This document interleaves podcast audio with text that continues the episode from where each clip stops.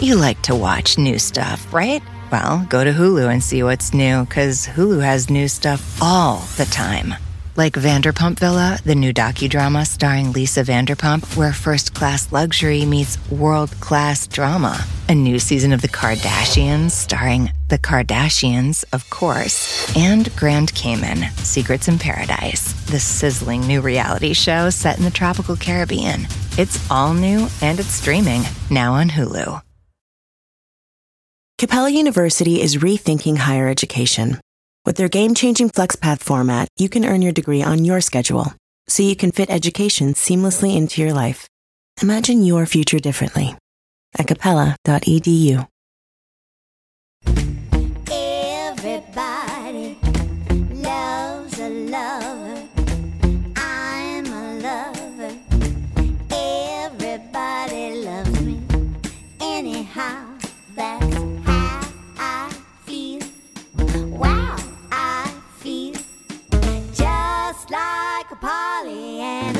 It occurred to me I was running earlier today, and I thought uh, we've John and I have known each other for a long time, but it's noteworthy that we're very good and affectionate friends uh, for lifelong St. Louis Cardinals and Chicago Cubs fan. True. I have supported your team uh, and uh, supported my own team. I'm a I'm a fan. I'm just a fan in general. And we support your team. And on that note, I'd like to welcome our dear listeners to another episode of your favorite podcast, In Bed with Nick and Megan, starring the luminous Nick Offerman, Good evening. featuring his poor downtrodden bride, Megan Mullally. and today, extra super specially, guesting Jon Hamm. Hammy Ham Bones. Hi guys. Hi, Johnny. Quarantine podcast. One of our favorite people. Welcome to our dining room via our laptop. Thank you. Welcome to my office via my laptop. You can see my mural in the background through the Venetian blinds, as It's well group- as featuring a, uh, a a bat signed by Stan Musial and a bass signed by Stan Musial, and my little St. Louis Cardinals. That's pretty Homage. It's badass. impressive. And I Yeah, would take it. say, I would say that, I mean, I think I speak for everyone. One of the very worst parts of quarantine is not being able to get one of Jon Hamm's patented hugs, Ham hug. ham hug, because they're really very medicinal.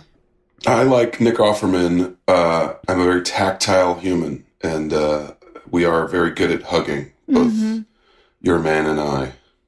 And when it uh, when it uh, co- when it combines, then it's a double excellent hug. It really is. It's solid, yeah. It really is. I've been the lucky recipient of one or two of those, I think. Um, you know what's so um, cool is that I I didn't really realize how funny you are until you came in to do an episode of Children's Hospital. And I was like, oh, wait, right.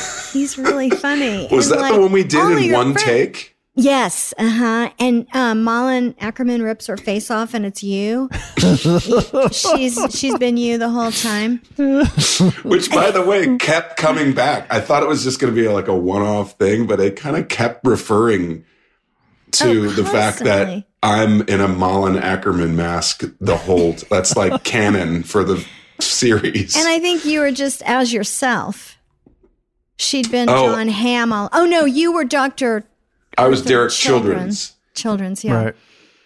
Oh my God, gosh, it's that's so, so it's so incredibly ridiculous. That show, by the way, kudos to you for being on it so many times, both of you. But was one of my favorite things to work on because David and the whole creative team on that thing, they they didn't have a lot of money, they didn't have a lot of time, but they just solved all of their problems so creatively. Yeah, that was such a fun show to do. It was so ambitious. I mean, it's you know when they lost their set, then the the whole thing was like, oh, now we're in Brazil or whatever Yes. the thing that they kept having to say, like, because we're in Brazil. That's where we are. Yeah, so Brazil. it was David David Wain, Rob Corddry, and Jonathan Stern were the main like original uh, producers, and I guess Rob Corddry created it, or maybe Rob and David. I don't know. I but- think Rob did because it was think like a did. it was like an online thing, wasn't it? Like in the Yeah, early Cord- days of the internet. Corddry sent us those scripts when we were still in New York. Yeah, so uh, because I was a I was actually a regular on it, strangely enough, and we did seven seasons, and the first two seasons I think were just online, and then Adult Swim picked it up, and we did it, and you know, like eleven minute episodes. So we would shoot two episodes a week. We would shoot about fourteen episodes, so we'd shoot for like seven weeks and do the whole season. It was so fun. it was so fun to be a part of, and like everybody, top to bottom on that cast too. It's just it's it's just so wildly funny and ambitious, and like proves the point of you get talented people in the room, you get people that are funny, and you just let them go and and uh, give them a lot of leash, and and it was. Uh, I, I I don't know if you've How been did you watching know all Med- those- Medical Police. Did you Oh, have yeah. you guys watch any of that? It's on Netflix now. No, we haven't seen it yet. very similar in tone, uh, but Huebel and um, Erinn are the main people. It's Oh. wildly funny. Everybody's so good. Yeah. Rob Corddry, Rob Huebel, Ken Marino, Erinn Hayes, Lake, Lake- Bell, Malin Akerman. Michael Cera is the voice of the. Oh, yeah, Michael's.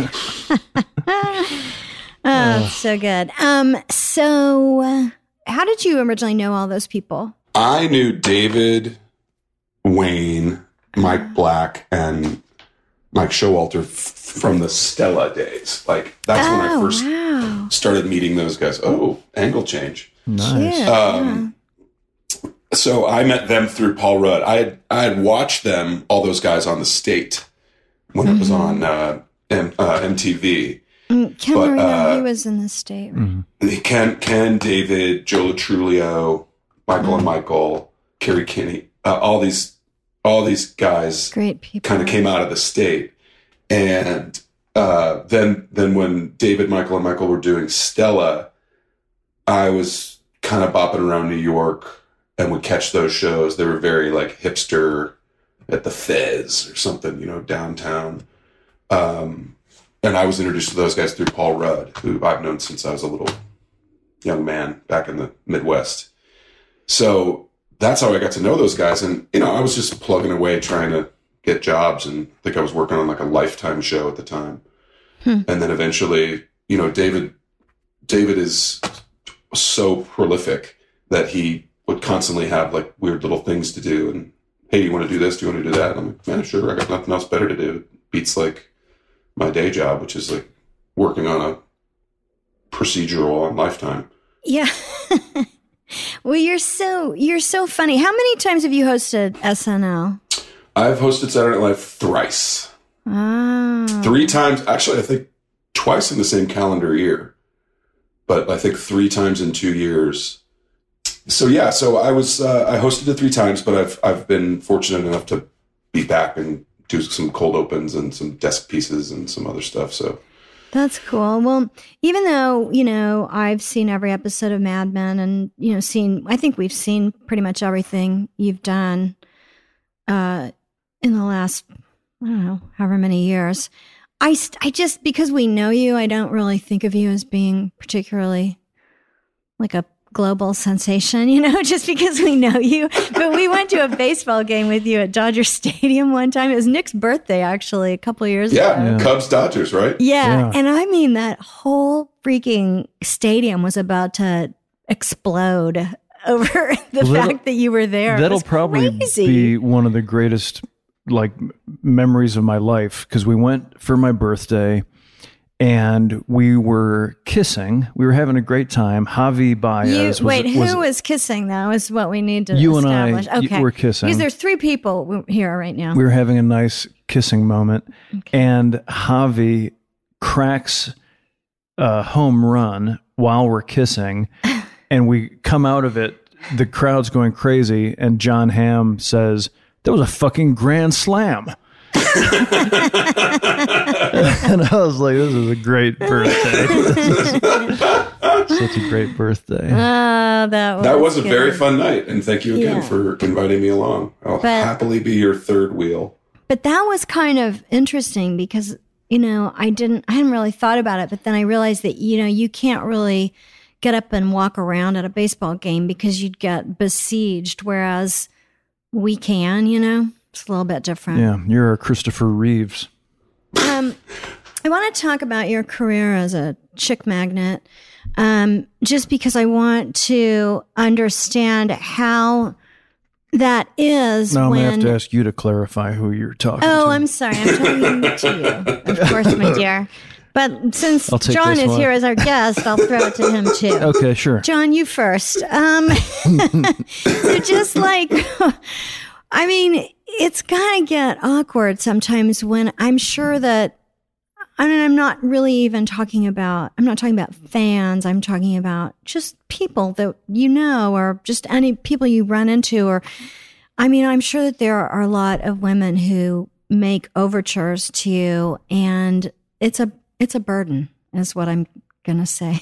Well, I'll say this: it's it's a weird thing when people are there, and I'm sure you both had versions of this, but people have this sense of uh, entitlement and the, a sense of the, that they know you because they've seen you on their screens or they've they've seen you for doing whatever TV show that they like and they identify with it, and so therefore they feel like, oh, there's a connection uh, that really isn't there, but they Mm. it feels very real to them. And so then when like people see you in person, there's a lot of inappropriate social boundary crossing. right. Yeah. Uh, Yeah. And so it's a very weird, it's a very weird thing. And I don't think, I- I, I think the vast majority of that is unintentionally awkward. I don't think people are doing it to be terrible people. I think they're just overcome with uh, whatever that thing is. And I've certainly had it too of people like, I remember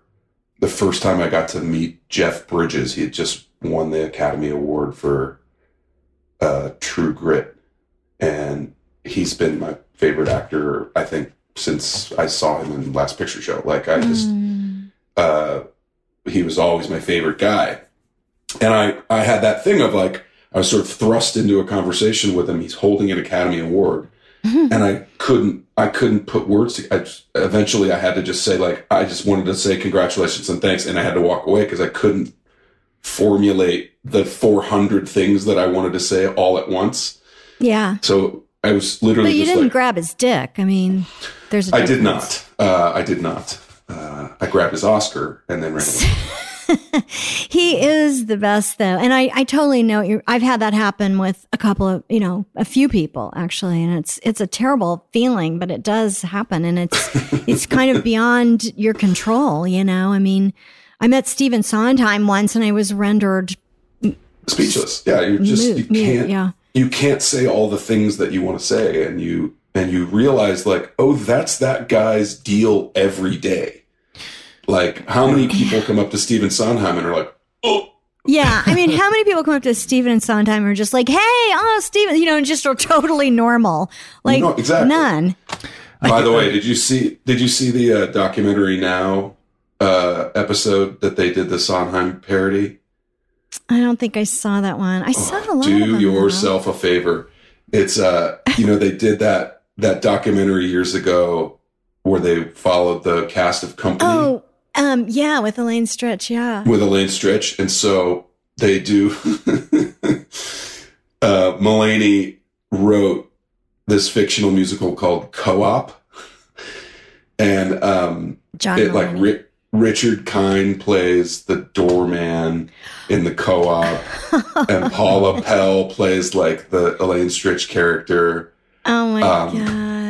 Oh my god, it's so need to funny watch that. Yeah. and so specific. And I was I was talking to somebody. I'm like, this is for such a hyper targeted audience of people that have that are either musical theater people or fans or whatever, but that have also seen that specific documentary and get all of the other things. And the rest of the world is like, what is this weirdness? Yes, totally. You know, I my very first um, audition for a television show was a show called The Ellen Burstyn Show, and I got it, which is insane. And this was in 1985. And um, so, and it shot in New York. So we did 13 episodes, and Ellen Burstyn played my mother, and Elaine Stritch played my grandmother. Whoa. Yeah, so I got to work with her and and Ellen, who's incredible, and Nick's actually gotten to work with Ellen too. And, Nick and I um, worked on the same movie with Ellen. Oh, right. Right. But Elaine and I got to be really good friends, and so I I currently have two books. Uh, I have one autobiography of her and and then her another book that she wrote that I am going to read. But I don't know. I just really, honestly, like there are so few people like that who are truly one of a kind who you just they're impossible to describe to other people and she was one of them and um, She, she knew Cole Porter. yeah she she worked Who with Cole knows Porter. Cole Porter? yeah she worked with uh with Noel Coward I mean it's crazy Yeah, I mean it's and bonkers. Brando and but yes, uh, Brando uh, tried to date her. But anyway, she she's just she was just so funny and amazing and really the most exciting performer of music that I ever saw live. I mean, she was just electric. It was the, when she did her show Elaine Stritch at Liberty on Broadway. So that was I probably saw it. 15 years ago. Yeah. Um, it was so incredible. But Nick had never heard of Elaine. He didn't know anything about her. And so I wouldn't say I had to drag him there kicking and screaming, but I had to drag him there like It's a tough sell. I could see that. yeah, it was a little bit sell. of a tough sell. And so there we are, and we're in house seats, and you know the lights go up, and Nick's kind of squirmy and heavily sighing and looking at his watch. And I mean, she walked out on stage, you know, with that white shirt on and no Black pants. Yeah.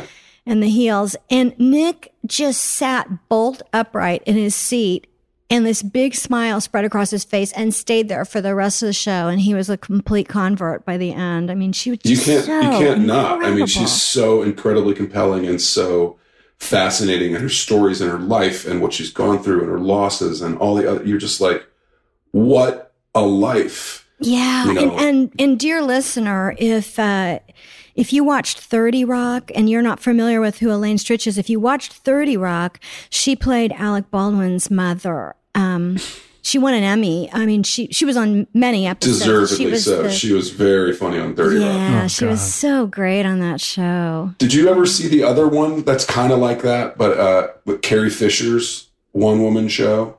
Yes, We saw that saw it live early at on. the Geffen. yeah, I saw it at the Geffen too, and now- now I'm thinking maybe we were at the same show, but I, I'm not wishful sure because drinking. Oh, we might have been drinking. backstage. I was sat next to Mike Nichols. Oh no.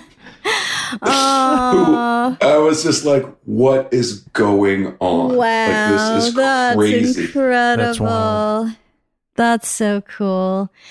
Well, um, wait a minute. I want to backtrack a little bit because um, Nikki Poo has a good, a couple of good Jeff Bridges Ooh, uh, yeah, hit me. boyfriend incidents. Well, Well, we worked on Nick and I worked on a movie with Jeff Bridges too. oh yeah, Men Who Stare at Goats. no, uh, bad times at the El Royale. Oh, one one of the so so Jon Hamm and I met in 1998, I believe, working on a film called The Early Bird Special, which I don't bel- think ever came out. Uh, I don't. if it did, it came out in a very, very limited way. the executive producer and the director ended up in a squabble, and I think the executive producer came off as the bad guy. He didn't like the the director's cut, but the director, uh, really nice guy named Mark Jean, he had final cut.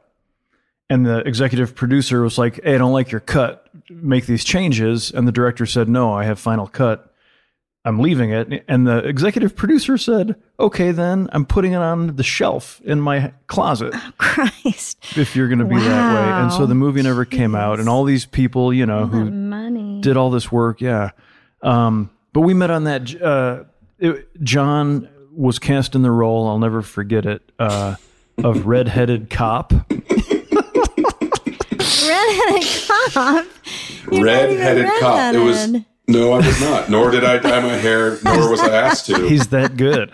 I'm that good. I was able to we emote believed we red believed hair. your red hair. Yeah. uh, the movie was written by a woman named Hillary Seitz, who was went to college with my ex, my girlfriend at the time, my ex now, uh, back at Yale many moons ago, and is now a very, very successful, famous uh, screenwriter. Uh, but this was her first published, uh, a produced screenplay, and it was Nick Max Perlich.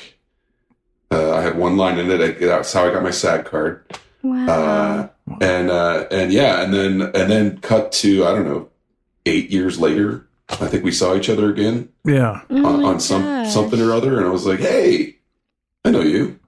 And for the record, I remember the, the scene that we shot was in Silver Lake at the Astro Family Restaurant, and I actually lived right up the hill from there, so it was all very momentous for me. And I met John, and we we immediately hit it off as fellow Midwesterners. Uh, and I said, I remember saying to him, just I stood stood back and looked at him, and I said, "Why the fuck aren't you somewhere playing Superman?" Cut to And and he shrugged. I was like, "Yeah, I don't, I don't, get it." I asked myself that same question. But I so lived the- right down the street too. I was I lived on Maltman and Sunset in uh, Silver Lake in the old in the old days when it Oh was no a way! Oh wow. very different uh, neighborhood than it is now. I lived the um, basement that I was living in when I met Megan was He was living in uh, somebody's ba- unfinished basement. Up- Just had a dirt floor, so if he had to pee, just go over in the corner. there was this great big old craftsman like at the top of the first hill on Maltman up off Sunset up the hill from Millie's. That was the block I lived on. It was an unfinished dirt basement. Uh, Wait, you lived on that well, on that street? Yeah, the the um the this married couple named Jason and Alicia, um, who ran the theater. They owned the building in which our theater company started, in which Megan and I, where we met in the year two thousand. I read your book. So they were, so they were putting us up. Um, they were putting me up in their basement in exchange for like being a carpenter at the theater. I think my friend Mike Uppendahl, who was a director on Mad Men, bought that house. Oh wow, it's a it's a beautiful house. It is no longer unfinished, but I live down the block, about halfway down the block from that house, on the other side of the street, in a green and green 1919 Craftsman Oh, that was absolutely beautiful, but falling apart. But it was owned by a woman who, at that point, was in her late 80s and lived in Manhattan Plaza in New York. And this was her like family house that she grew up in. She was a soap opera actress on like The Guiding Light forever. Oh wow. And um, so she would come into town two weeks out of the year, and me and three other guys lived in this house. crazy. And it was, uh, it was, you know, it was the only affordable place I could find in LA. And then it turned out to be like, oh, it's like this is where all the cool kids are. Like Silver Lake's where it's at. Like Hmm. you go to the what's that? What was that place? Uh, Spaceland and Yeah, all the all the hipster restaurants and stuff. Millie's. yeah, Yeah, great. it was a it was a it was a tall cotton to living in tall cotton was Silver Lake in the nineties. I worked in this movie, The Men Who Stare at Goats, with Jeff, and I was basically uh, there was this platoon of psychic soldiers. It's based on I actually read that book. Yeah, it's great John the book's Ronson amazing. book. Yeah, Hmm. He's And- so good. Jon Ronson is the best. And and Clooney uh, and Grant Heslov were making this film. Clooney was the lead. Grant was directing it, and Jeff played like the the sort of guru general uh, of the, of the psychic soldiers, and they needed you know twelve or sixteen young privates, and me and uh, one other guy were the got cast as like the guys who had like five lines each.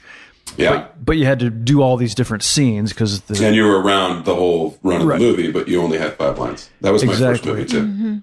And for some reason, uh, Jeff, I can't remember where he first took a shine to me. We were shooting a yoga scene on a roof in uh, New Mexico. we shot we shot around Roswell, and then we shot some stuff in Puerto Rico. And we were on a roof doing this yoga scene. And actually, no, we had had there was one scene that was me, Jeff Clooney, and Kevin Spacey, and and I had this just this little bit uh, where I'm supposed to look at a box, a closed box, and and say what's in it. It's like they're testing us for our psychic abilities.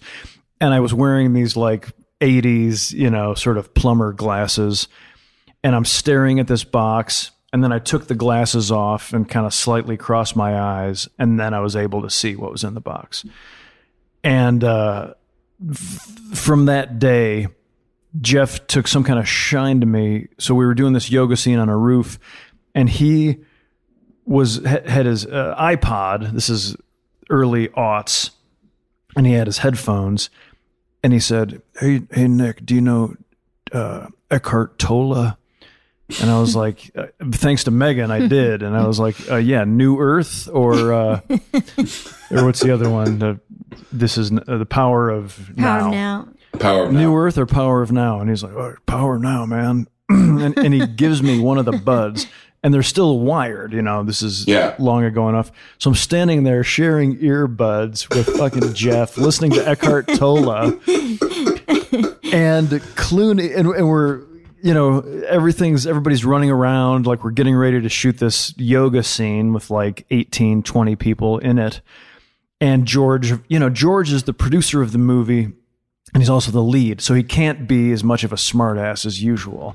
And Right. so he was he was uh, demonstrably producing, where he's like, "Okay, guys, come on," you know, he, he was team captaining uh, very Right. successfully.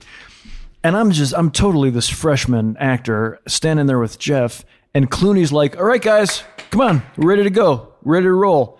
And it, everybody's in place except me and Jeff are standing there, Listening to the two kids at the back of the bus. Tolle. And I'm so torn because I'm always the good student. Like I'm always Right. the one who wants to to make the ads life easier. And I was, and it, it almost broke me. But finally, Jeff was like, "Okay, man, we bet we can listen to this later."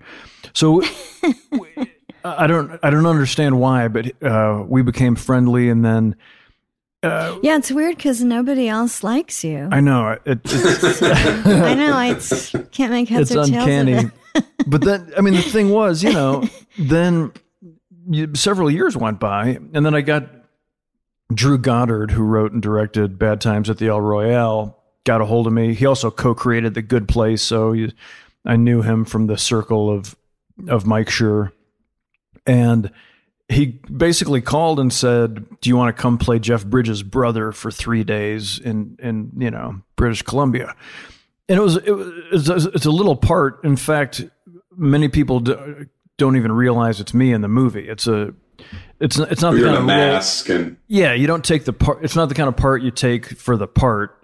It's the kind of part you take to spend a week with Jeff Bridges in mm-hmm. British Columbia, and and very gratifyingly, mm-hmm. he remembered me. You know, I was like, "Will do I have to start over from scratch?" But no, he Oh, he knows a He's a good, beautiful, beautiful solid soul. guy when he meets one. that was one of those you know meet your heroes moments where you're you, you, the the opposite of what everyone says happens happens you're just like oh this is a truly nice gentle man yeah. and he'll talk to you about stuff and it's not just like lip service and he wants to hear your opinion on this that what kind of music you listening to man okay cool all right i'm feeling a little tired i'm gonna go take a nap all right like cool man take a nap you're jeff bridges take Yeah, two right. Do it. Take as long as you want. What? Who are some of your favorite, or do you have like favorite actors you've worked with, or you know? Well, you know, I- as as you and Nick can both probably attest to, when you're on a show for a long time, you obviously develop incredibly close relationships with all those people. So, Mm-hmm. like Slattery in particular, John Slattery and I are are thick as thieves and fast Wow. friends, and Yeah, you guys were so great together. yeah, I mean, it was it was such a, you know, it was it was a long time. It was the better part of a decade. I think nine years we shot that show, and so you you naturally develop like closeness and relationships, and then you get to see people do their thing, whether it's January or Lizzie or Christina or Vincent, like all those guys, and and we're all kind of still bonded by that experience. You like to watch new stuff, right? Well, go to Hulu and see what's new, because Hulu has new stuff all the time. Like Vanderpump Villa, the new docudrama starring Lisa Vanderpump, where first class luxury meets world class drama. A new season of The Kardashians starring The Kardashians, of course, and Grand Cayman, Secrets in Paradise, the sizzling new reality show set in the tropical Caribbean. It's all new and it's streaming now on Hulu. Capella University is rethinking higher education. With their game changing FlexPath format, you can earn your degree on your schedule, so you can fit education seamlessly into your life. Imagine your future differently at capella.edu.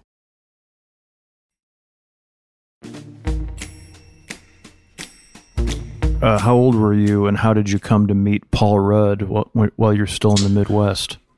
I grew up in St. Louis, Missouri, um, and Paul spent the majority of his growing up in just outside of Kansas City, Missouri.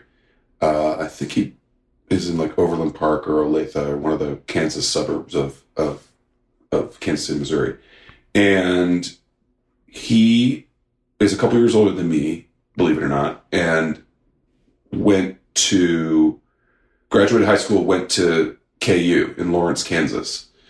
Uh, at the same time, uh, a girl who I used to date in high school and then became very good family friends with them. The older brother of that family also went to Kansas University in Lawrence, Kansas, where he was randomly assigned a roommate named Paul Rudd. So Paul would come home with my friend Preston for Thanksgiving, for whatever holiday, for long weekends to like hang out in St. Louis.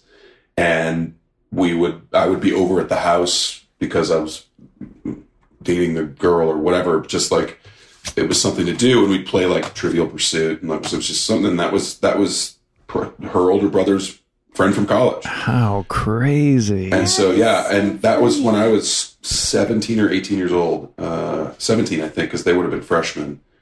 And, um, and yeah, it was funny. I was talking with Paul the other day. We were on a, on a Zoom and, uh, you know, it's like we've known each other for 40 years. No, 30, 30 some odd years. Like it's just crazy. It is. And, and you go, okay. Uh, and we would talk about these like, like when I first moved to LA, he was the only person I knew in LA. He by that time had uh, dropped out of KU and gone to study acting at the uh, place up in Pasadena, Academy of Dramatic Arts or whatever it's called.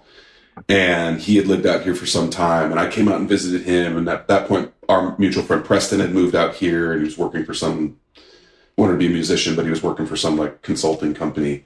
And I came out on my my spring break from from from Mizzou, and I I, I came out to visit them, see like because I was I, I was uh, had an acting uh, a theater scholarship by that point, so I came out and I was like, oh, I'm gonna like, test the water and see what it's like. And was, of course, completely overwhelmed by how huge LA is and like crazy and expensive and everything else. But that was the first time I came out and met those guys that were living in some shit box in North Hollywood that like I don't even think survived the the earthquake a few years later.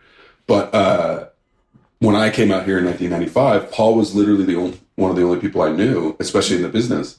How and so I was like, dude, I, I, I hate being this guy, but you're the only person I know, and I'll only ask you one time. Like, I just need one phone number of a person that can possibly help me, and that's all I'll ask. I won't, I won't, I won't be, you know, up your butt about it. But and he gave me uh, the phone number of his manager, and his manager introduced me to some people at William Morris, and and then uh, and here we are. a short four years later, I got my first job. Oh my God. And now they're you're on down in- Dodger Stadium. Now you're in bed with Nick and Megan.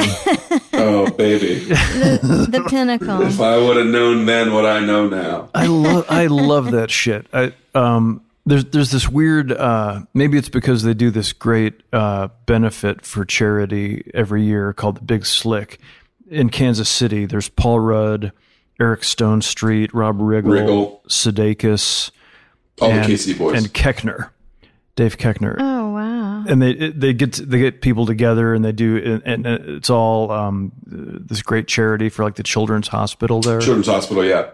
and um And when I was doing a movie called We're the Millers with Sudeikis, he was telling me about when he was in like high school.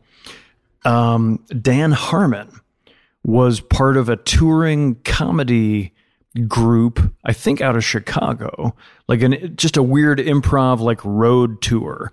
Uh-huh. And and it, it was when improv was catching on, and so the um, collegiate age theater people were doing what were called like comedy sports, and it became this thing where like so Harmon was like a national champion, and so he became this touring pro comedy freak. So Jason was very inspired to go into that art form by seeing Dan Harmon on the road. And for, for those that don't know, Dan Harmon created Community and Rick and Morty. He's a he's a comedy genius.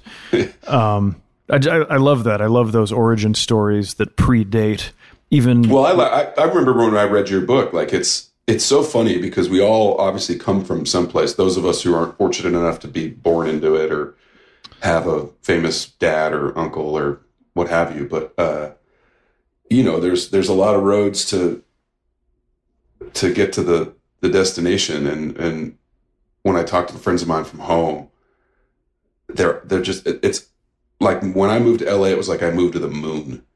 They were just like, what? How is how are you even in Los Angeles? I'm like, it's a city, it's a town. I have a car and a place and a thing, and there's stores and banks and like it's just normal. you can It's get food, big. all that Yeah. shit. Yeah, they have Mexican food and McDonald's and everything. It's like, Got it all. but I I do remember driving into LA for the first time and thinking like, this city doesn't stop. Like I think I was in like West Covina or something, and then I just didn't see any more trees until It's- I hit like Santa Monica. I was like, Yeah. "What is going on?" It's gigantic. It's so big, and it's then gigantic. You and guys, it's not on a grid, so you. I'm really sure have you to remember know. like the old school Thomas guide, oh yeah. Oh yes. but like before the before the era of GPS and cell phones and everything, there was a map, and it was a bound, you know, chunk of paper with a with a spiral binder that you kept in your car in case you And got it had lost. Every you know coordinate in the. City. And I just remember my aunt giving me that, like, here's your map. And I was like, oh, I'm never going to understand this city. And of course, as you grow up and you realize you're like, oh, you only need like three pages of that map. Like, Yeah. it's the same three pages that you're always on. yeah. Yeah. But it, you can fully like burn two thirds of it and be fine. it's one of those things, like, it's, it's so overwhelming. I think I, I remember some portion of your book, Nick, but like talking about just putting one foot in front of the other and just kind of keep keep on keeping on. Uh, and then all of a sudden uh, you told a story about when you got parks and rec and i remember when i got the first thing i got i think a tv show called providence which was on nbc on friday nights. And um, i just remember thinking like oh like sometimes they say yes. Yeah. That's you know, such may a I good feeling say you're may I say you're so good about reading people's books.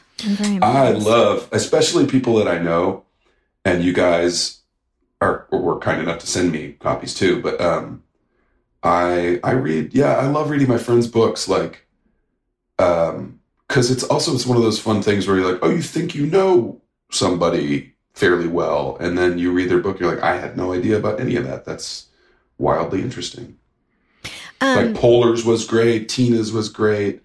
Um, I just read Jenny Slate's most recent connection of yeah, uh, collection oh, of little so good. Little short weirds. stories. Like, yeah, it's great. I mean, I've known she was a really good writer for a long time, but like her, Well, her dad's particular, know, her dad's a poet. yeah.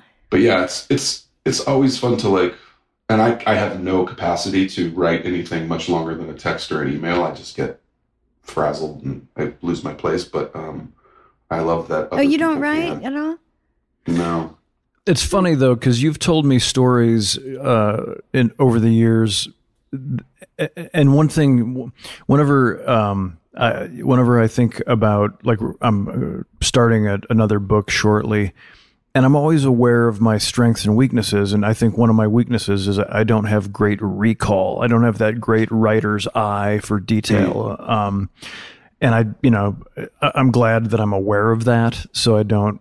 Uh, I, I don't try to uh, turn in my novel anytime soon, but I something that's something I always think about with you is you you've told me stories even like standing around at a party where we've had a few cocktails and and you with complete acuity you're like let me tell you something it's 1977 and you lay out this anecdote with all of these great details and I and I always comment and say how do you Oh yeah. how do you retain that stuff and so that's such a great. Half of it's made up. I'll be honest. Well, I, I I would argue if you ever wanted to, I think I think you could write a great um like a if you could see your way into it like a book of of uh, just essays of sporting events that you've experienced.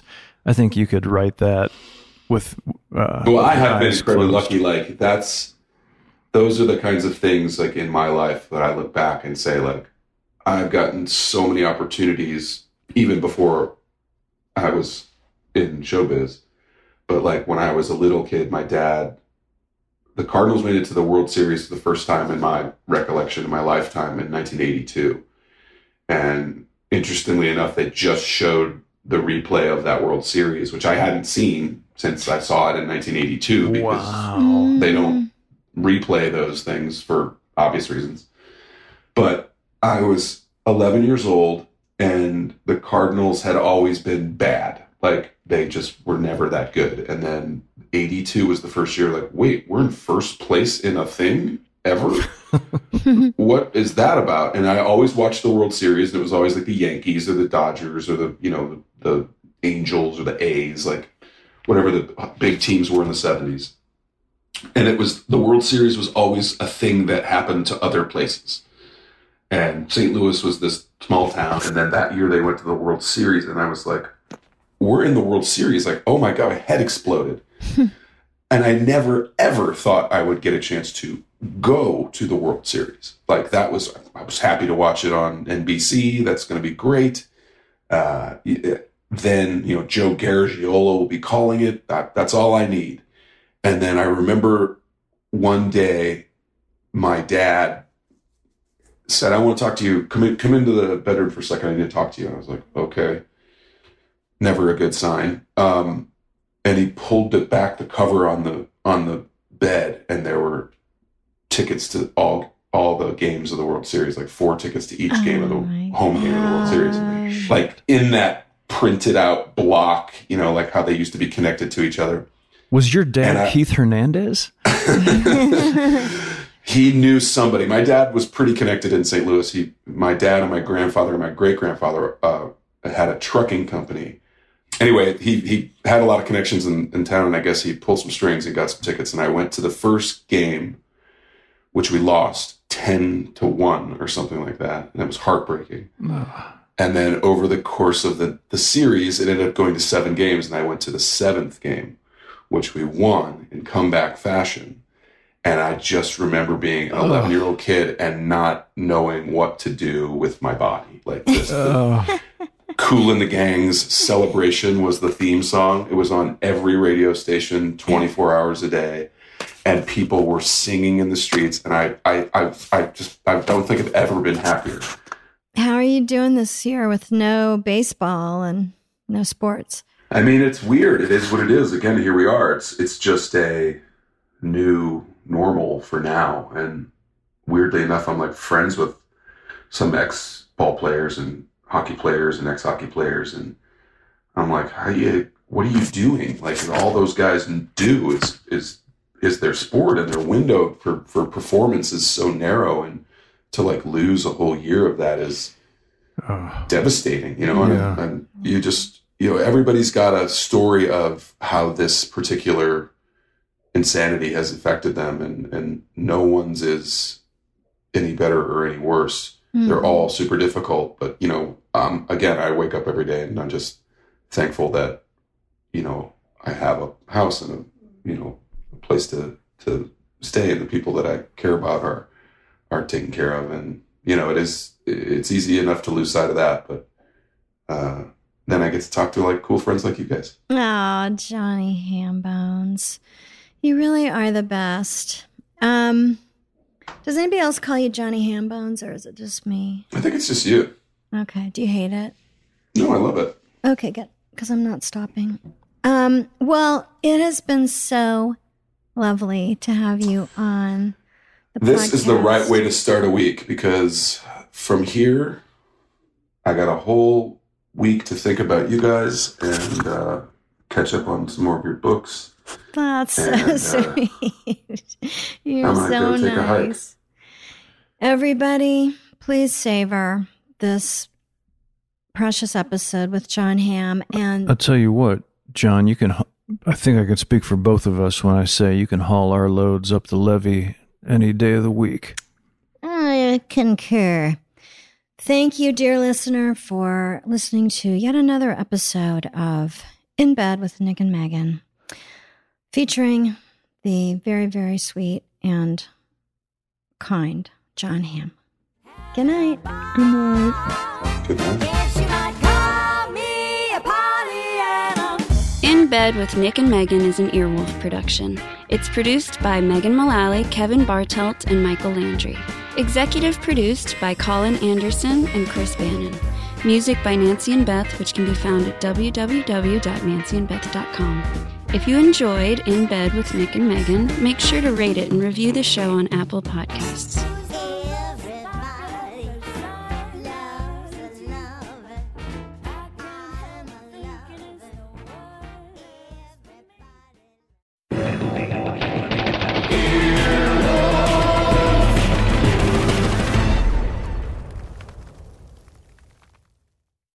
Capella University is rethinking higher education.